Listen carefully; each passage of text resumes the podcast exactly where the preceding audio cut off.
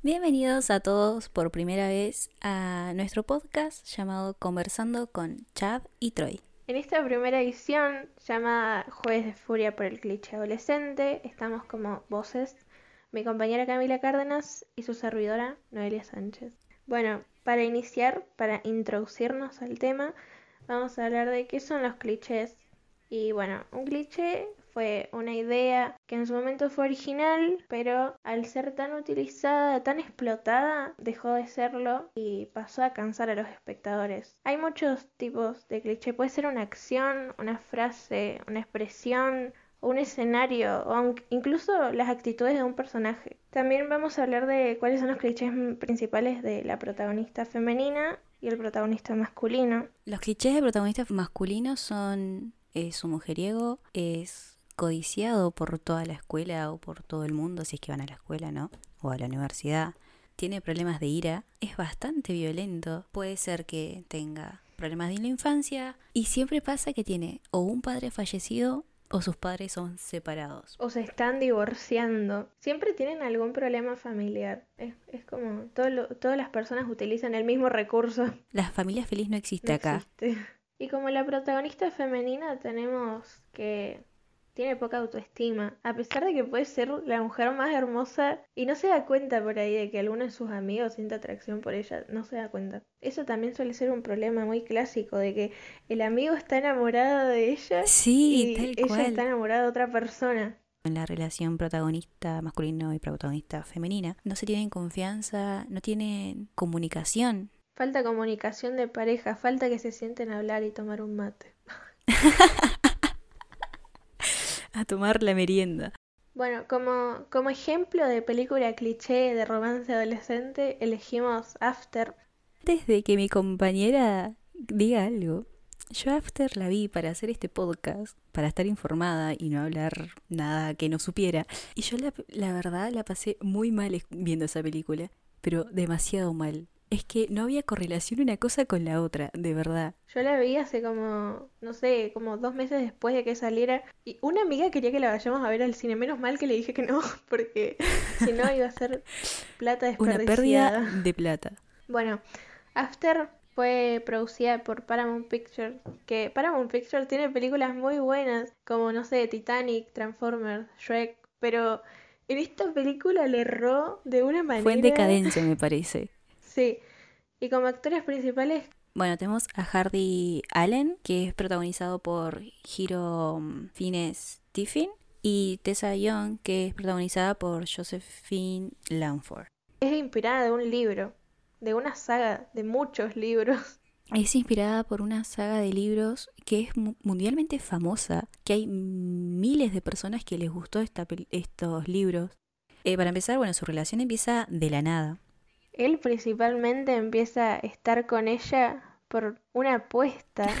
La apuesta. Por una apuesta. O sea, a Hardin, a Hardin no le importan los sentimientos de las personas ni de Tessa.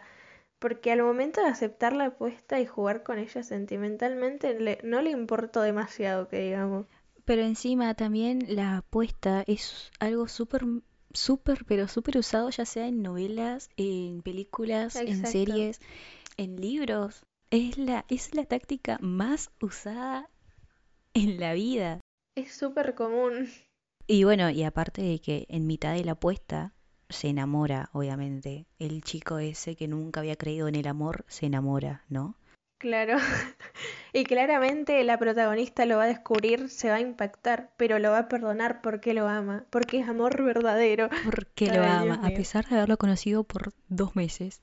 Ni siquiera eso, ni siquiera sabemos si fueron dos meses, porque nunca especifican el tiempo en el que ellos se conocen y empiezan a tener una relación. Todo pasa súper rápido y de repente ya terminó.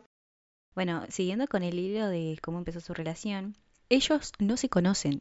Se encuentran un día en una cafetería y Hardy le dice que la va a llevar a un lugar y ella va con él en su auto y se quedan en mitad del bosque en un río donde te puedes morir ahogada. No va a pasar nada, porque es Harding, ¿no? Y es el protagonista principal. Así que no tenés que desconfiar de él. Acá podemos ver que Tessa no entendió nada de lo que le enseñan sus papás, claramente. Cuando llegan al lago, ellos se dan su primer beso y la chica flasheó amor eterno.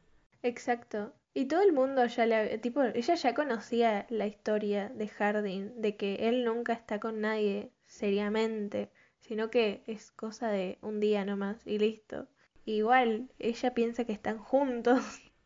Nos olvidamos de mencionar algo muy importante, y es que Tessa tiene novio. Tessa le fue infiel a su novio y no le importaron sus sentimientos.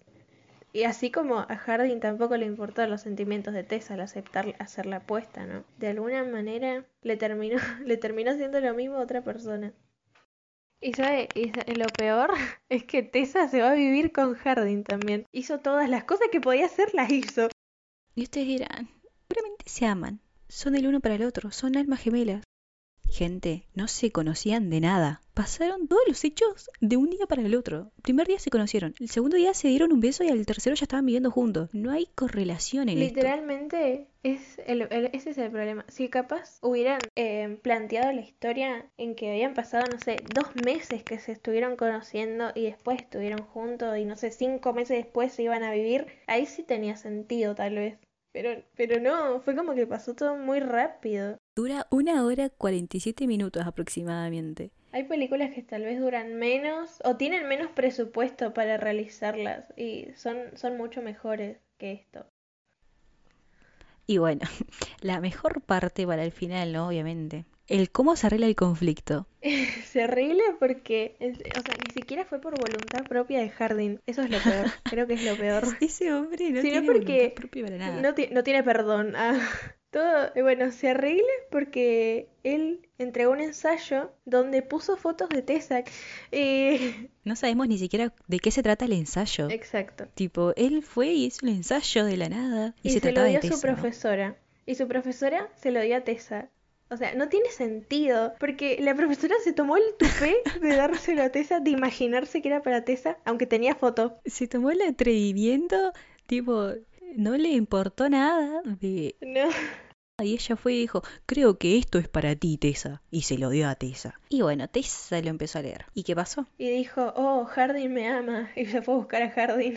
Jardín escribe tan lindo que eso significa que me ama. Y fue al primer lugar donde se dieron su primer beso. Oh, tengo que perdonarlo por todo lo que me hizo.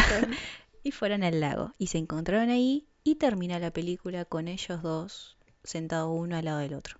Y termina la película con un montón de incongruencias, en todos los sentidos tiene incongruencias, en cómo son los protagonistas, el resto de los personajes, los diálogos, las acciones, o sea, nada tiene sentido, literalmente. Pero ¿saben qué es lo peor de todo? Que va a haber segunda película.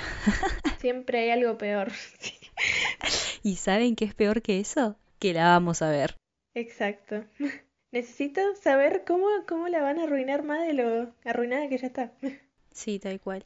Bueno, algo que quisimos eh, como poner de excusa, por decirlo así, de por qué esta historia se fue llevando de esta manera. Es que, bueno, suponemos que es porque no hay el mismo tiempo de duración de la relación o lo que sea en un libro a que en una película. No leímos el libro, pero suponemos que si son cinco libros la historia se debe desarrollar en más tiempo y debe haber otros tipos de detalles que en la película no están. Pero en la película pasan muy rápido. Claro, en el libro tenemos un libro, supónganse, de 600 hojas. 600 hojas y ponerlo en una hora 40 minutos no tiene sentido porque pasa una cosa atrás de otra y pasa tan rápido que vos te quedás como no tiene sentido lo que está pasando acá. Suponemos que es por eso de que la película quedó tan rara, básicamente. Claro, y encima en las va a haber segunda cuando teóricamente terminaron bien en la primera película.